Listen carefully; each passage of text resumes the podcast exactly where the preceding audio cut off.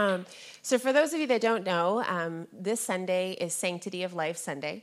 So, we as a church are privileged to acknowledge that and honor that and use this as a Sunday to be able to uh, really address it in the Word of God and disseminate as far as the Word of God and what it speaks and what it addresses concerning life.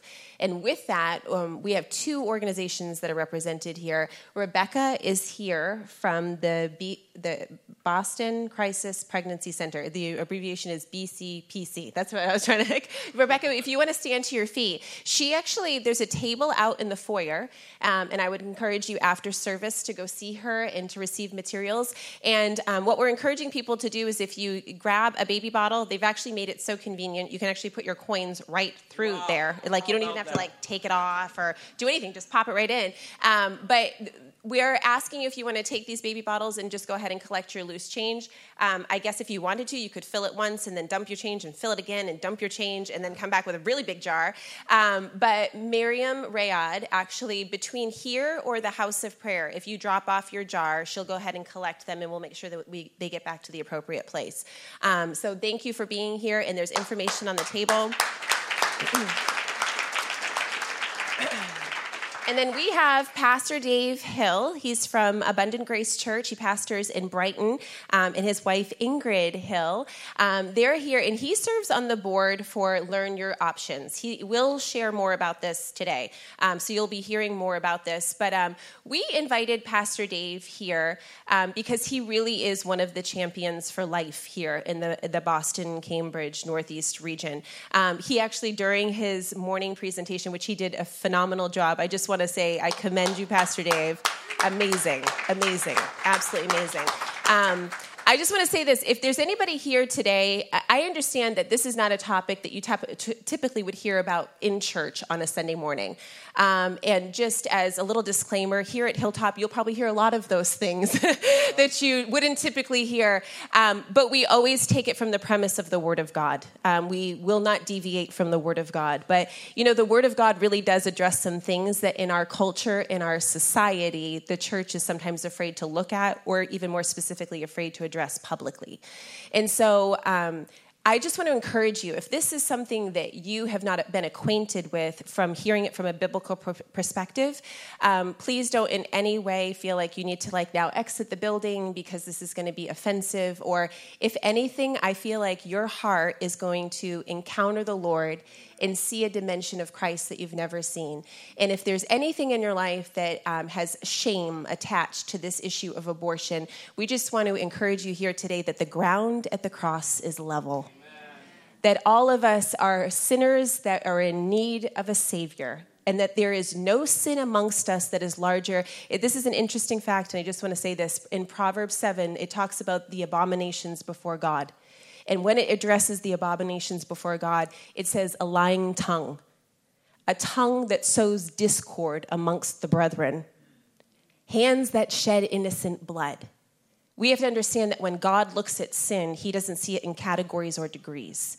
Those are all things that are offensive to him. So, for those of us in this room that have sown discord amongst the, the brethren, our sin stands the same before God as those that have shed innocent blood. And so the ground at the cross is level here today. And so we invited a dear friend of ours um, because of his heart of compassion and because he doesn't just speak about it, he does take action. And for those of you that don't know, our beginning stages of JHOP, um, Pastor Dave Hill was one of the very, very first pastors to embrace us, to celebrate us, to make us feel welcomed in this city. Um, and he truly is a hero to us, um, the work that he does and the leadership that he gives to Boston. And so we just want to thank you for being here. It's an honor to have you. We love you so much, and come bring us the word. Well, church, we're going to do what we did first service and just pray for him, but more so just pray for our own hearts and ears that they would be open. Father, we thank you for our friend. We thank you for the work. And Lord, we um, consider it a great joy to join arms this morning Amen. and to join arms in the future, Lord, when it comes to bringing awareness to this injustice. Jesus, cause your hand to be heavy upon him and bless the Pats today as they walk all over the team that they play. And particularly, we pray for Drew Brady's, uh, Drew Brady's, what's his name? Drew Tom Brady. I get him confused with Drew Bledsoe. Yeah, It's no good. It's no good. But be upon them, and anoint them as they walk all over the team that they're playing today. In Jesus' name we pray. Amen. Wow.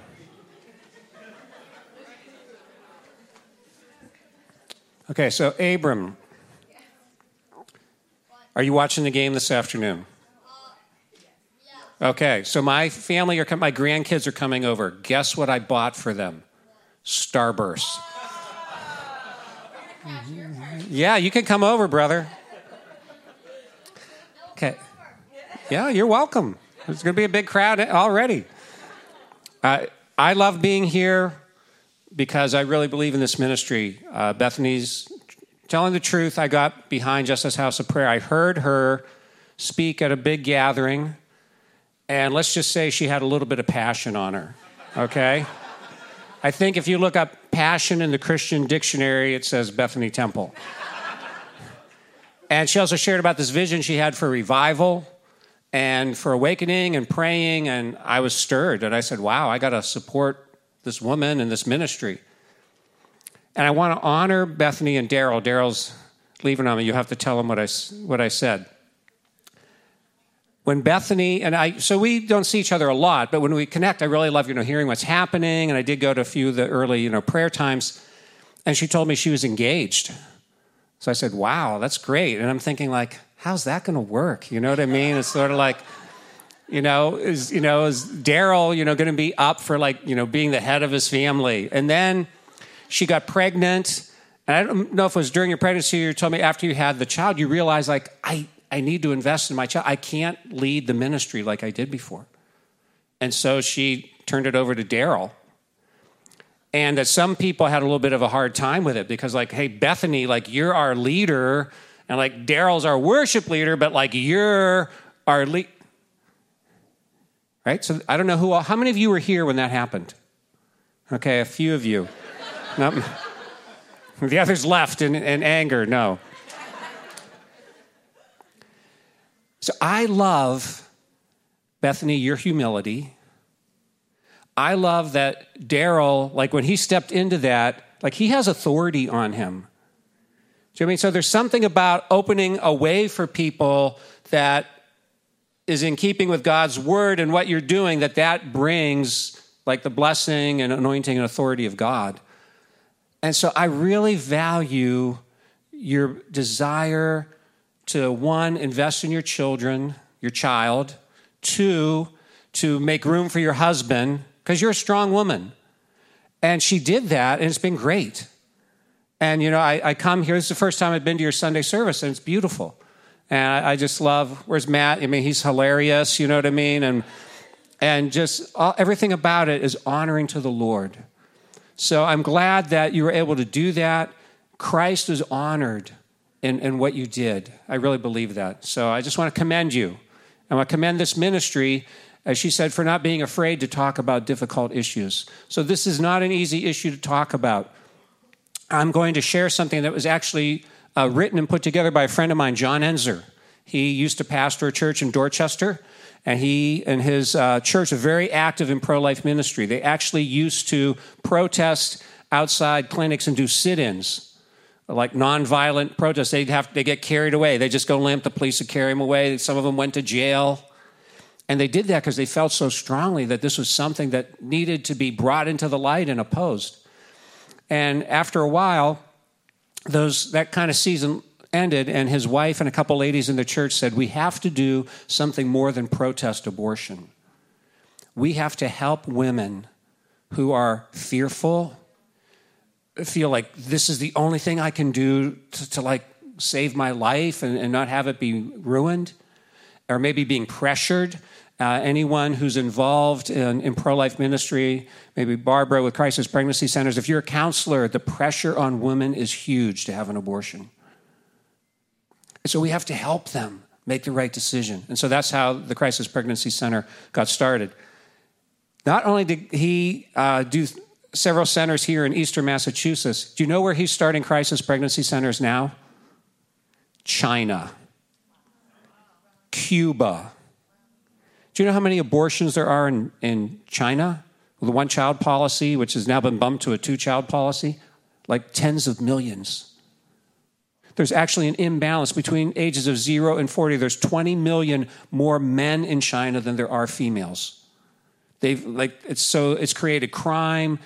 Girls get kidnapped in China to be to be made wives. It's like the whole society has been turned into chaos through this one child only policy. So the point is, God's really using him. This is a message that he's preaching over there, and like thousands, literally thousands of churches have, have, have heard the message. So I'm going to share it with you, trying to share what Scripture says. Hopefully, it will help you. If you have questions, feel free afterwards to come and talk to me. So, our first point is this God is life, and he gives life. Proverbs says, Whoever finds me finds life. Genesis 2 The Lord God formed the man of dust from the ground, breathed into his nostrils the breath of life, and the man became a living creature. Job says, In his hand is the life of every living thing, the breath of all mankind. We're alive because God created us and he breathed life into us. He put a spirit in us. We're not just flesh and blood, we have a spirit. We're made in his image. And Jesus said, Of course, I am the way, the truth, and the what? Life. Christ is the giver of life. He is the message of life. He gives the words of life. He is the light of life. He brings the gift of new life. In Him is abundance of life.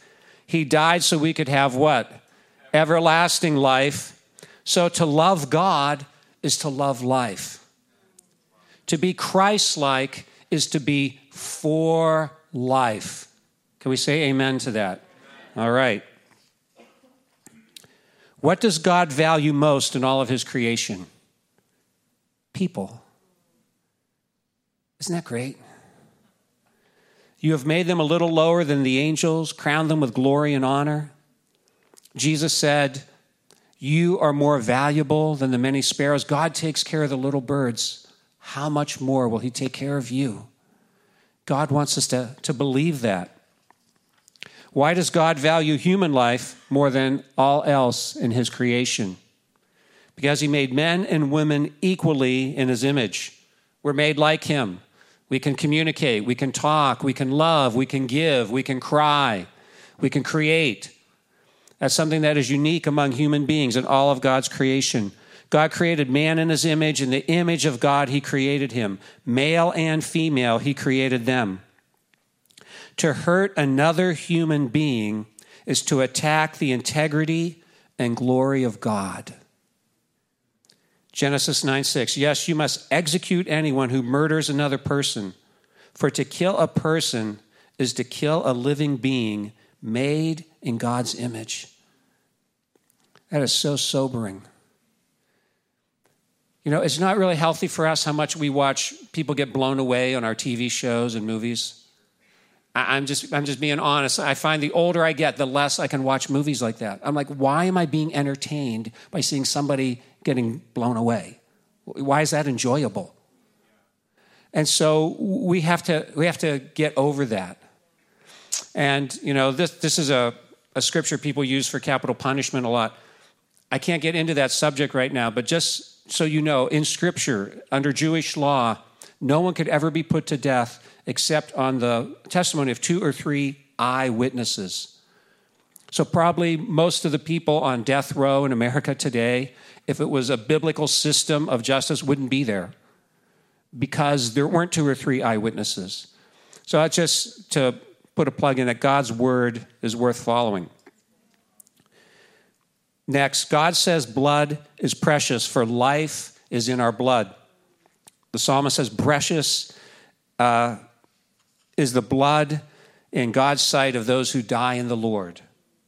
Leviticus 17, for the life of every creature is its blood, its blood is its life.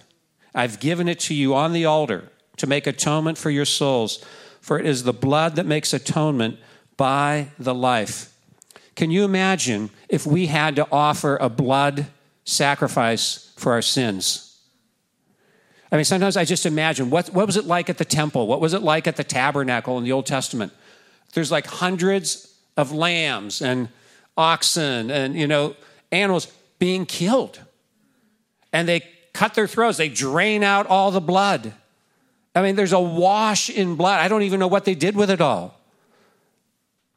That's how serious sin is. Sin is of such a magnitude that God says it takes life blood to atone for it. And praise God, when He saw our situation, our inability to save ourselves, He sent His one and only Son to become an atoning blood sacrifice for sin.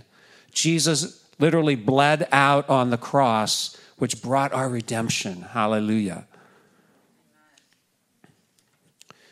What follows from all this?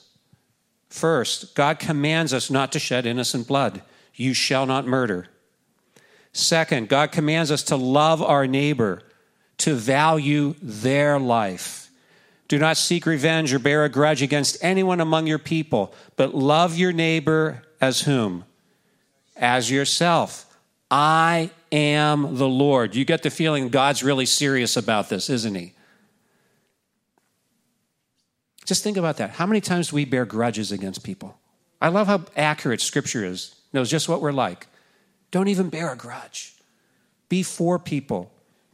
I have set before you life and death, blessing and curse. Therefore, choose what? Life, that you and your offspring may live. Next, God sees children as children, whether they are in the womb or outside of it. This is an important point. In the Old Testament and New Testament, child refers to both the preborn and newborn child. Speaking of Jacob and Esau, the children struggled together within her. The same Hebrew word is used for children outside the womb throughout the Old Testament. If you have like a Strong's Concordance and you look up uh, the Hebrew word for children, it's, it's bane. And if you see it, it's used in that scripture, and then you look, it's used in, you know, 20 other places. In the New Testament, it's the same. When Elizabeth heard the greeting of Mary, the baby leaped within her. Then the shepherds found Mary and Joseph, and the baby, same Greek word, lying in a manger. Next, David saw his life as a person in the womb. You formed my inward parts, you knitted me together where? In my mother's womb. That's a powerful thought. Personhood begins at fertilization. The person, Cain, was conceived and born.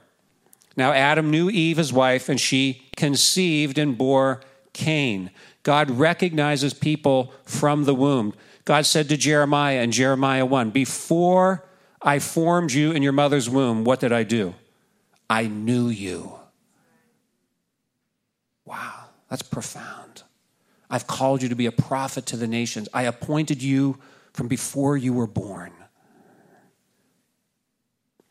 Scientifically, all the information necessary for you to become a fully formed adult was present when you were a zygote in your mother's womb. Okay, so a zygote is the, uh, when a sperm and an egg come together and form a, a new individual. I studied embryology in uh, college. I was studying to be a doctor at that time. And it's absolutely fascinating how two cells keep growing and multiplying, and somehow they know how to have some cells over here begin to form a heart, and some other cells over here form a brain, and some other cells here form a nervous system, other cells form legs. And um, I, we would look at slides of like chicks, you know, developing, and you're seeing it happen. And I would say, how can you study this and not believe in God? How do the cells know to do that?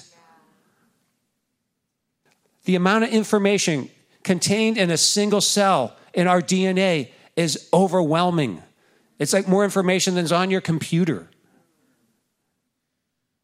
So we're not just here by chance. We're not products of evolution. God created us. Even the simplest cells are amazingly complex. And their information system surpasses, you know, your laptop. Praise God. Some of your laptops may be struggling, right? Is that the. it better have more information than my laptop. All right, here's some pictures of life in the womb. It's just wonderful to see what a developing child looks like. So that's a baby at eight weeks. Is the baby's heart beating at eight weeks in the womb? Yes, it is. Does the baby have brain waves at eight weeks in the womb? Yes, it does. It's, it's remarkable. The next slide is the baby at 12 weeks. Okay, you can see the hands, the arms, the faces being formed. And then finally, life in the womb, a baby at 20 weeks. I love this picture. Look at the thumb, the lips, sucking a thumb in the womb. I looked online. The earliest pre, you know, premature birth where a child has survived is 21 weeks, four days. It's, and uh, child, children now that used to die like years ago, they're born at 23 weeks, 24 weeks. Now, like 40% of those children live. Now, the amazing thing is, abortion clinics in our city do abortions at 20 and 23 weeks. Women's Health Services in Brookline, I, I just checked their website before, uh, the other day. They advertise abortions up to 23 weeks. So children that are older than that, more developed than that, are taken from their mother's womb. And it's just, it's sobering and it, it's, it's tough. It, it, to consider these things is hard, but we have to. It's happening. If I threw some pictures up here of what aborted children look like, it, it would be overwhelming. I remember uh, a friend of mine, there's this Christian kind of newsletter that he put out, and he wrote an article on abortion. And I'm reading through it, and I was just a young pastor, 24, 25 years old. I'd never thought about abortion. I just didn't think about it. All through college, never thought about abortion. I mean, I kind of thought it was wrong read this article, very compelling, and then on the last page there was a picture of a bucket with like 20, you know, to 25 week old babies, all from abortion, just dumped in a bucket. And I felt sick to my stomach. And I thought, oh my goodness. Like, I've been asleep. Let's keep going. John the Baptist worshiped Jesus from womb to womb. This is amazing. When Elizabeth heard the greeting of Mary, the baby leaped in her womb, and she exclaimed, Blessed is the fruit of your womb. For behold, when the sound of your greeting came to my ears, the baby in my womb leaped for joy. So here we have Mary is a virgin.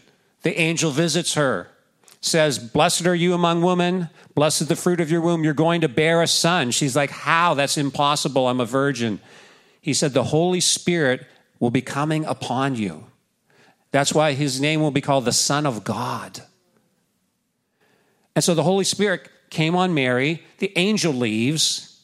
She makes haste to visit her cousin Elizabeth, who's like six months along. And as Mary, now having in her womb the Son of God, who's just as small as you and I were when we were in our mother's womb, when she comes into the presence of Elizabeth, Elizabeth is filled with the Holy Spirit. And who else is filled with the Holy Spirit? Her baby, John the Baptist. It was prophesied that he would be filled with the Spirit in his mother's womb. So that's the effect. But that happened while Jesus was just some cells. I mean, we can't even like get our mind wrapped around it. How can God become that small? He's God and he's human. That's the Lord we worship. So that's an amazing, wonderful story that should encourage us about life in the womb. Abortion is the shedding of innocent blood. Every human being from conception in the womb to death deserves life and respect. Why? Because they're made in the image of God. I heard a pastor preach one time. He said this You will never lock eyes with a person who's not valuable to God. I was really convicted by that. I'm like, Amen. God, give me that heart. Give me a heart that everybody I meet is important to you. Doesn't matter how smart they are, how poor they are, what color they are, how old, whether they're like me or not like me, it really doesn't matter. They're like God. God forbids abortion by forbidding the murder of people and showing us that the preborn are people too. A person's a person, no matter how small. Some of you who were around a long time ago, that was a favorite saying from Dr. Seuss of Bethany's, and her now husband used that at a proposal in a movie theater. Is that right? You got proposed to in a movie theater. How cool is that? I don't know if they're going to teach you that on date night or you know things like that, but well, it everybody's married at date night. It's got to be like something else. Okay, the next point here: personhood is not defined by size, by location, by self-awareness or dependency. Why do I even say that? Because people say, "Oh, you know, it's just a little baby. It's only an inch or two long." That child is a child. If a woman has a miscarriage, what do we say? Oh, I'm so sorry you lost a blob of tissue. That's not what we say. We say, Oh, I'm so sorry you lost your baby. A baby is not any less a baby whether they're wanted or unwanted. A baby's not any less a baby whether they're still in the womb or they've just been born. Do we think it's okay to kill a newborn? No. Well, is it okay to kill a baby like two months earlier just because they're in the womb? No. I'll commend my wife. Um, we are neighbors with our, who was in the past our state senator, and we're friends with him. And uh, he didn't know anything about partial birth abortion, which is abortion in the last three months of pregnancy. So Ingrid got together with him, brought a big life magazine that shows the development of a child, went right through from conception up to birth, told him what partial birth abortion was, and he was horrified. He's like, Well, I'm not going to be for that. He goes, But he goes, Now, Ingrid, so if I'm not for abortion like at six or eight months, then what about six or eight weeks? Like, shouldn't I? She's like, Yes. yes. So we have to help people. They don't think about it. It's our job to educate. Self awareness. Sometimes people say, oh, you know, children in the womb aren't self aware. That's true. Uh, toddlers are less self aware than a five year old. So, are we really only going to value people on how self aware they are, how intelligent they are? There's a guy who's called an ethicist, believe it or not, at Princeton, who advocates outright that parents should be able to kill newborn children. Because he says, well, they, they don't have any more, you know, self awareness than a dog. They don't have any more intelligence than a dog. So what's the big deal? It's shocking. But that's the logical conclusion to the assumptions people have today. A woman in my church came to me. She goes, Dave, I just can't be in Abundant Grace Church. I said, Well, why not? She said, Because of your stance on abortion. She said, If you outlaw abortion, only rich women will have abortions. I said, Well, that's probably true. I said, But we have laws because they're based on truth. Like we have laws against murder. That doesn't stop people sometimes from murdering people, but we say it's wrong. And so we, we have that. And I looked at her and just, it just came out of my mouth. Sister, can you think of anything that our Lord taught while he was on earth that would encourage a woman to have an abortion. And we just stared at each other for like a minute. She couldn't think of anything. There isn't anything that Jesus taught that would encourage us that abortion is the right solution to a difficult situation. He would encourage us that we have to make sacrifices to help people who are in a desperate situation. What is God's response to the shedding of innocent blood? This is very sobering. Scripture says he hears their blood cry out to him for justice and vindication. You know the story of Cain and Abel. So they both offered sacrifices, and Abel offered a more pleasing sacrifice to God. He gave the best of, of the fatlings, of, of the herd. And Cain was jealous, and God even visited him and said, Sin is seeking to master you.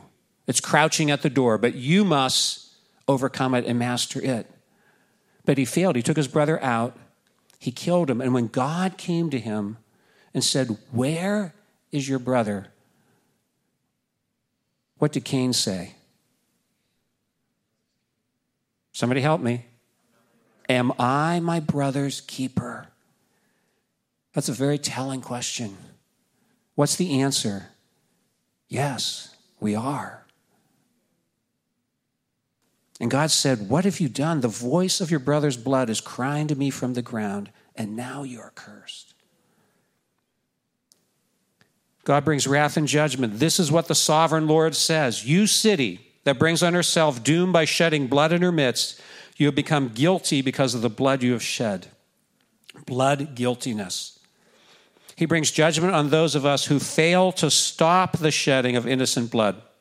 In Deuteronomy 29, if a person was found murdered out in a field or outside the city walls or outside a town, that brought guilt, like someone's been guilty here. And so the elders of the town had to do an investigation, and with the priest, they had to bring a heifer as an offering, kill it, and then they had to confess over it Our eyes have not seen, nor have our hands shed this innocent blood because they had to make sure that they were free from the guilt of it. It's very serious. Next, abortion is contrary to God because God especially cherishes children. Amen? Whoever receives one such child in my name receives me. Whoever causes one of these little ones who believe in me to sin, it would be better for him to have a great millstone fastened around his neck and to be drowned in the depth of the sea. Wow. Because he loves children, God is most offended by child sacrifice. Any one of the people of Israel who gives any of his children to Moloch shall surely be put to death. There were different gods in the land of Canaan Moloch, Baal. And part of the worship of these gods was that people would burn their children as a sacrifice. It sounds like, oh my gosh, how could they do that? But they did it. And so that's why God uh, said, You cannot allow these people to be in your land. You have to drive them out. You cannot allow their idols, their Asherah poles. You cannot take the name of their gods on your mouth, because if you do, you will be enticed and drawn into their sin. And if you do what they do, I will spit you out of this country. And unfortunately, that's what happened. So Jeremiah, speaking of his own people, said they built high places to offer up their sons and daughters to Moloch, though I did not command them, nor did it enter into my mind that they should do this abomination to cause Judah to sin. It never entered God's mind. The last thing he would want is children to be sacrificed. What is an abortion? I mean, just by definition, it's the removal of an embryo or fetus, a growing child, from a woman's body in order to end a pregnancy. The fetus dies as a result. Many children are aborted about this age, six to eight or 10 weeks. That's where most abortions happen. Is abortion a form of child sacrifice? This is a very sobering question, so I'm not taking it lightly. So, this is what my friend John wrote. When people elect to have or pay for an abortion, or let it go unchallenged in order to save their reputation, get a college degree, save money, hide sexual sin, or to please others, they are sacrificing one thing to get another. The most painful truth of abortion is that it deceives us into doing what, in our right minds, we would be horrified to have even suggested as a solution. Because it's been promoted, it's legal, people are doing something that if they really thought about it, they'd be like, oh my gosh, how could I do that? Afterwards, guilt and Satan bind us in secret shame and regret. There's a woman that you ought to have come speak sometime named Joanne McDuffie. She works for Learn Your Options. She runs a center in Revere. She came to our church. She shared how she had an abortion. And it created so much pain in her that she buried it. She literally forgot about it, didn't think about it, didn't enter her mind until about It was like 12 or 13 years later. And when it came back to her, it created so much grief in her that she found herself crying and just shaken to the core. And fortunately, uh, she was Catholic. She was in a church with a guy named Father Tom DiLorenzo who preaches the gospel. And she met Christ. And so she was freed. She was forgiven. She was healed. And she has a, a post abortion ministry for women who've had abortion. So it's one of the great things about pro life work is they're not out to condemn people. We realize a lot of women don't listen to counselors, but we stay in touch with them because we want to minister to them even after they've had an abortion. We want to help them find healing in Christ. Next, how does God teach us to respond? First, we must not kill our babies through abortion, infanticide, or abandonment. Second, we must not passively accept the killing of babies by others. Look at this scripture Proverbs 24 Rescue those being led away to death, hold back those staggering towards slaughter. If you say, But we knew nothing about this, does not he who weighs the heart perceive it? Does not he who guards your life know it? Will he not repay everyone according to what they have done? That's very penetrating. Can any of us here say, like, oh, we didn't know this was happening? No, we know it's happening. But it's so big and overwhelming, lots of times we're just incapacitated. So I don't want us to be that way. There are things we can do. One of the reasons I love this ministry is that you pray fervently about abortion and sexual immorality and things that are becoming popular, even in evangelical circles, and say, no, it's contrary to the Word of God. And we have to pray, we have to cry out, we have to oppose what God opposes. So I'm glad to be here today. I love your ministry.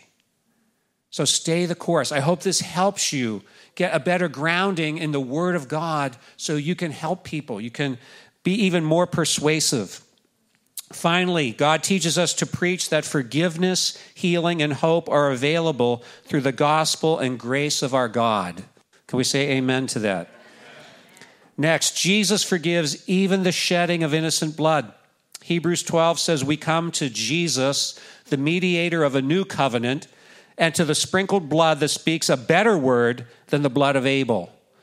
So, what did Abel's blood cry for? Justice, revenge. What does the blood of Jesus cry for? Mercy, forgiveness. Hallelujah. Praise God. There's hope for people the worst sins can be forgiven. That's, that's why the gospel is good news. So, if we take the time, though, to feel the weight of our sin,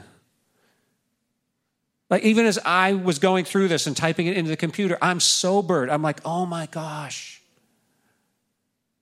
Lord, our country is like in serious trouble. And look what's happening in our country. So we have to feel that. We have to help people feel their sinfulness. Until people feel they have sin, they don't sense any need for a Savior. And that's hard to do because people feel like we're trying to condemn them. So we have to be able to do it without condemnation, but let the Holy Spirit let them know, well, yeah, you are condemned. Are you with me? You can learn to do that. The Holy Spirit can help us do that. We cannot back down on what Jesus says is wrong, what Scripture says is sinful. Moses, King David, Saul of Tarsus were all what? Murderers. They all found mercy and forgiveness. Saul became the great apostle. Now, Bethany asked me to talk a little bit about why we pray at Planned Parenthood. So, just some facts about Planned Parenthood. Planned Parenthood is the largest provider of abortions in America. It spent $30 million in the last election to keep its taxpayer funding flowing.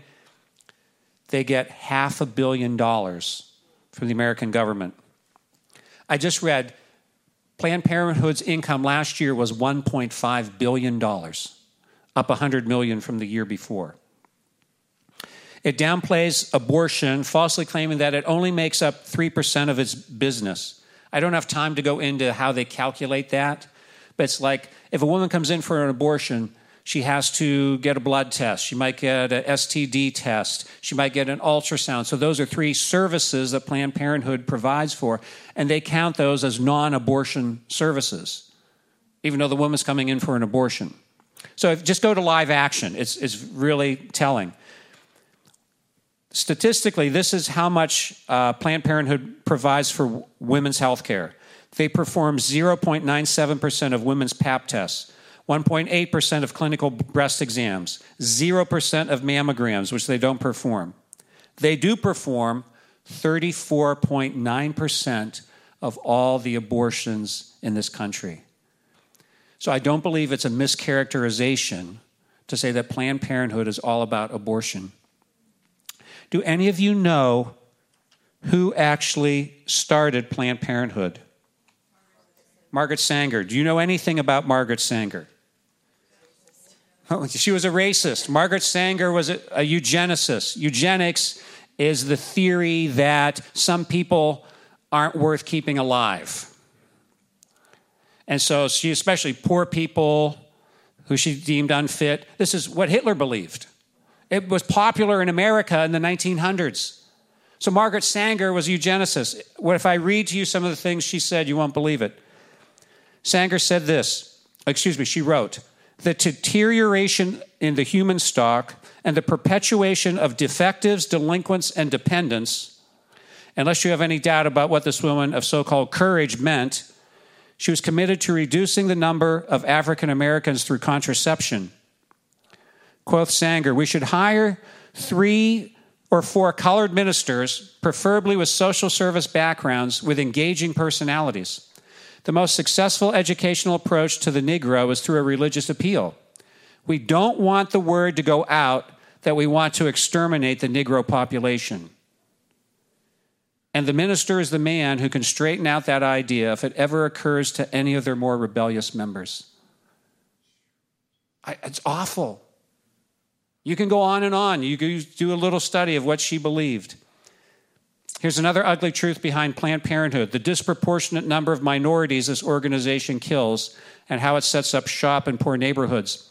According to a report by the New York City Department of Health in 2012, 24,758 African American babies were born, 31,328 were aborted.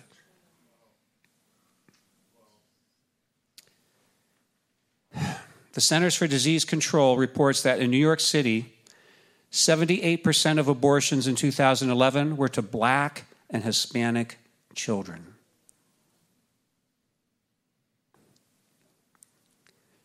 Planned Parenthood is worth opposing. Planned Parenthood is worth defunding. You know what the good news is? How many of you read uh, or heard about a couple years ago how they were selling baby parts? They were selling portions of babies. Well, that word got out and like it has hurt them. 32 clinics closed last year.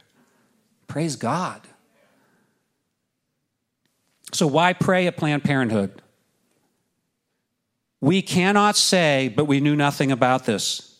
We know what is happening and we know where it's happening 1055 Commonwealth Avenue, right down the street from Boston University. They set up shop to target university women. Before God, I want to know that I did something about this evil in opposing it and trying to expose it. I thought about what if I stand before God on the great day of judgment and God says to me, Dave, tens of millions of babies were killed from their mother's womb in America while you were alive. What did you do about it? I don't want to say I did nothing. One of the reasons I go and pray at Planned Parenthood is for my own soul. I want to remind myself that this is happening. It's terrible. It's evil in the sight of God. It should be opposed and ended. So I just need to be there and pray to remind myself this is happening. I can't say I don't know, I totally know. And it's just my self centeredness and wanting to be comfortable and happy that I don't think about it.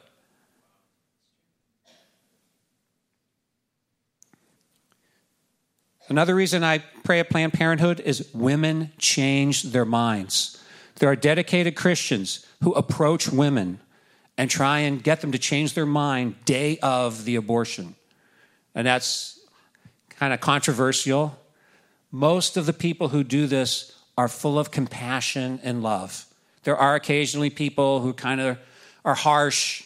I've seen them. But most of the people aren't that way. So, my friend Eleanor McCullen, are we okay on time? Okay. My friend Eleanor McCullen, uh, that uh, you mentioned in the first service, there's a woman who's anointed by God in this ministry. She was 65 years old. This is the story she told me. Dave, I was 65. I was a Catholic grandma. You would have thought I was great. She goes, I was lost. That's just how she says it. And she was at a mass, Father Tom DiLorenzo, and she's looking at her watch saying, How much longer is this guy going to talk? And the Holy Spirit fell on her. And she started weeping. Isn't that great? That someone 65 who's just gone to church their whole life can be touched by the Holy Spirit that way. And so she went and she said, I just fell in love with Jesus. All of a sudden, that Jesus died for my sin meant everything to me. And she went to the priest. He goes, Well, you need to put your faith into action. Why don't you go and pray down at the abortion clinic? And she's like, Ah, I can't do that. He goes, Well, you have to take a step of faith. You're a disciple of Christ. Amen? So she went. And so she went down there once a week or however often. She went down and prayed. She's 65 years old. One day she's down there praying, and uh, Bill Cotter is the man who organizes the sidewalk counselors, comes up and says, uh, Eleanor, the person scheduled to counsel people today isn't here. Why don't you try and talk to people? And she's like, I can't do that, Bill. He goes, Well, try. We're like, We need you. And so she saw a guy come out of the clinic who she had seen him take his wife or girlfriend, whoever, in. So she said, Dear Lord, please give me words. I don't know what to do. She took a step of faith. She talked to the guy. She goes, Hi, you know, how are you? You know what I mean? She, goes, um, she just, it just came, she goes, You know, do you know when a baby's heart starts beating? He goes, Oh, I don't know, like six or seven months. She goes, No. She was like six weeks. He goes, Really? Do you know when a baby has brain waves? Oh, I don't know, like six or eight months. She goes, No, like by four to six weeks. The guy got convicted. And she keeps talking to him. She goes, Well, why don't you go back in and get your, you know, girlfriend or wife to come out? He goes, Oh, I don't. He goes, Well, why don't you try? He went in, talked to her. She came out. They have a child today who's like 15 years old. They stay in, yeah, go ahead and clap. They've stayed in touch with Eleanor, their friends. This is just an estimate. I don't know exactly how many. I would estimate in the last 15 years, Eleanor has probably done that over 300 times. There are literally hundreds of children alive today because this woman who looks like your grandmother says, How can I help you today? And she's got a big sign help, hope, and love. It's great. She has a, she personally has spent, God only knows how much money. She buys baby clothes. She buys, she finds places for people to live. She and her husband are well off, and they invest their money in helping women choose life. It's great. So I put here support a crisis pregnancy center. By all means, grab a baby bottle on the way out. Talk to Barbara, right? Rebecca, I'm sorry, Rebecca. Talk to Rebecca. Find out about what they're doing. Grab one of my sheets about learn your options. The next uh, thing we have here is a, a picture. Can we have the next slide? This is an ultrasound clinic. So we can do ultrasounds. learn your options through the uh, wisdom of John Ensor when it was started, became a licensed medical center in the Commonwealth of Massachusetts. It's not easy to get that license.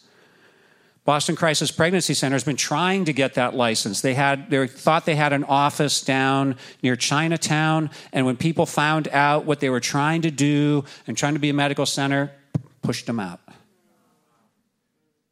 So we let other centers use our mobile clinic.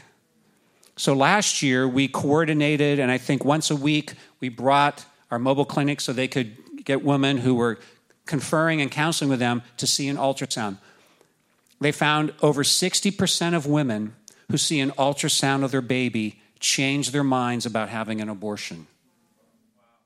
Because you see the child, I mean, it's like picture's worth a thousand words. So in 25 years, Learn Your Options has, that we know of, has seen 2,500 children born through moms who changed their minds. Getting that ultrasound was the biggest thing we did years ago. It's not cheap to do this. That vehicle costs about $150,000. We are always on the edge financially. But so many um, centers are saying, can you please bring your ultrasound, you know, bus to our place? That our goal is actually to buy another one. We're still struggling, like underpaying for the old one, but we want to buy another one because there's a need. So you can get involved. You can come down and pray. We just pray once a month, the third Saturday of the month. We go early at 7:15. If you know, come with us a few times. If that's too early, every Saturday morning there are people praying there. Sometimes it's Catholic people praying the rosary. We welcome them, give them a hug, but we go over and pray. And we just pray like you would pray at a one of your prayer sets. We pray, we sing, we quote scripture.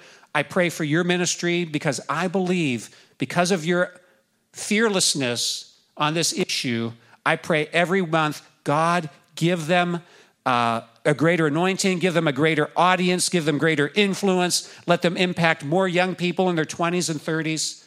So I'm glad your ministry is growing. I want to see it double and triple. I want to see your influence grow because you uphold the word of God.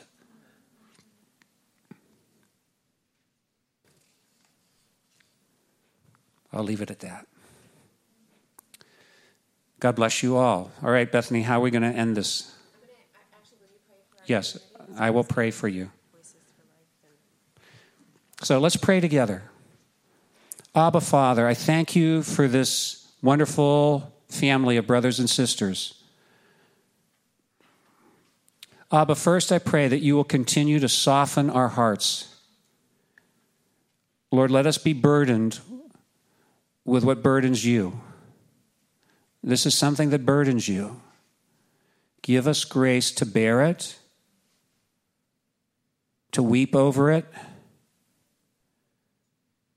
to take action, to keep praying, to give our money, to stand outside on a sidewalk and pray that people will change their mind, to pray that the, thing, the place will go out of business. There used to be four or five abortion clinics in Boston. Now there's only two. Praise God. Our prayers have been heard. Father, I pray that your spirit would impress on everybody here what step of faith you want them to take today. Whatever God's putting on your heart, just lay hold of it. Father, let courage rise up in our hearts. Let us be like Eleanor, who was afraid of something, but she stepped out and did it anyways. And Father, I do pray again that you will just keep molding this ministry. Thank you for Bethany and Daryl. Father, I pray they'll grow. I pray their influence among Christians will grow. I pray their ability to reach people who don't know Jesus will grow. I pray lots of people will be baptized and filled with the Spirit and added into this congregation. Lord, bless them for praying for revival. Just help all of us, Father, not give up and not lose heart. Father, we thank you that no one can stop you from doing what you've planned to do in the city of Boston. But help us, Lord. Help us get our wills in line with your will and our lives in line with you so that we can be part of another great awakening. For the glory and the name of Jesus Christ our Lord. Amen.